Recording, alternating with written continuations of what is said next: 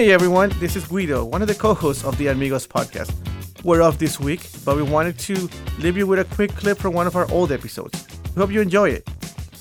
So, we talked a bit earlier about what you do at the Martin Agency, but I wanted to go more in depth. Mm-hmm. So, I have a two part question for you. Sure. The first is what exactly is a cultural impact specialist? yeah. Just because I know I don't know, Guido doesn't know. know I don't think too many people know what it is. It kind of sounds like a new position that has evolved as time comes on. And the second is how did you discover this role and what advice do you have for others who might be looking into a similar position? Yeah. So, what is a cultural impact specialist? It's kind of like what I said earlier. It is whatever you want it to be. It's traditional PR, right? So, like, that is a big part of our role. We're all PR professionals at the end of the day. We do all the PR stuff. We pitch, mm. we, we, we write pitches, we create media lists, we have relationships with reporters, things like that. But a big part of our role, and like my boss, Jacqueline Ruel, who also is the start of the lab at Martin, she always likes to say, is it's a, we like to keep our fing like our, our finger on the pulse of culture. Mm. So whether that means like pop culture, whether that means what's happening in the news, whether that means EDI, right? Like that is our job and figuring out how to incorporate that into ad campaigns or activations. It, so yeah, that's that's the best way that I can describe it. And I think that, you know, cultural impact specialist or coordinator or just cultural impact is is unique to Martin, right? Like you might not see this role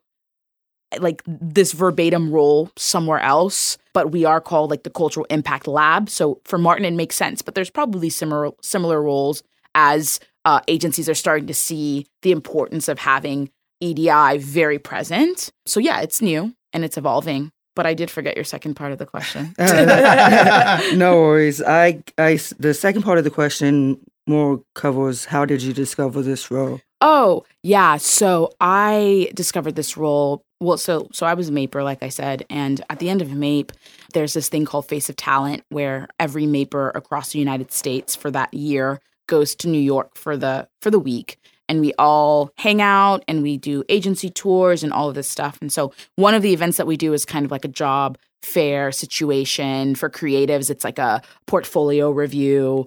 And so Martin was there. And I always joke because I candidly did not really know who Martin was. Um, you know, like I was like very new and gr- evergreen to advertising. Like MAIP really exposed me to like the advertising world. I always say that like I got a PR degree thinking that it was advertising, but like I ended up on the same street, just across the street. MAIP helped me understand that, you know, they're quite different. And so, yeah, I, you know, I didn't know of the Wightons and I wasn't, you know, hip to all of these huge agencies. And so I was walking around, I was super, super tired after this mm. Face of Talent day.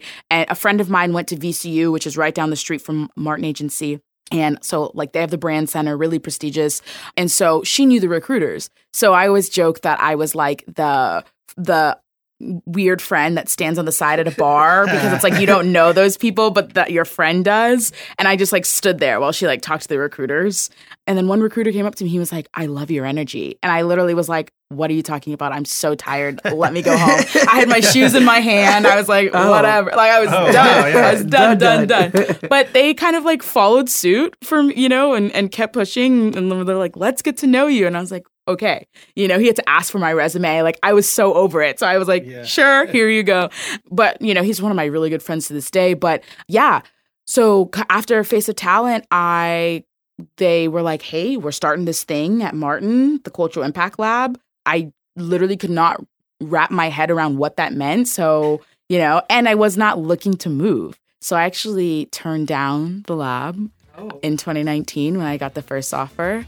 And they came back to me a year almost on the date later and was like, "Hey, this role is still here. We're growing the lab. Do you are you interested?" And this was in the middle of COVID. It was September of 2020, and I was like ready for a change. And I was like, "Yeah, let's do it." And that is how I ended up at the lab, very unconventionally. So, yeah. That's actually a really interesting story. Yeah. um, I'm actually from, uh, well, I grew up in Virginia, so oh, cool. I know exactly where VCU is. I've spent some fun nights over there when I was younger.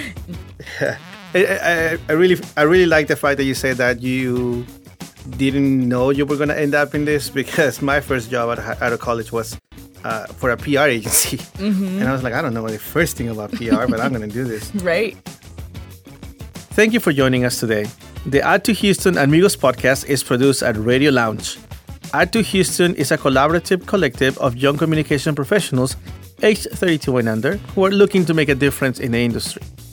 If you would like to become an amigo, join us at ad the number 2 houston.com.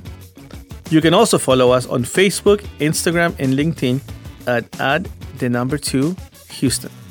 Thank you for listening.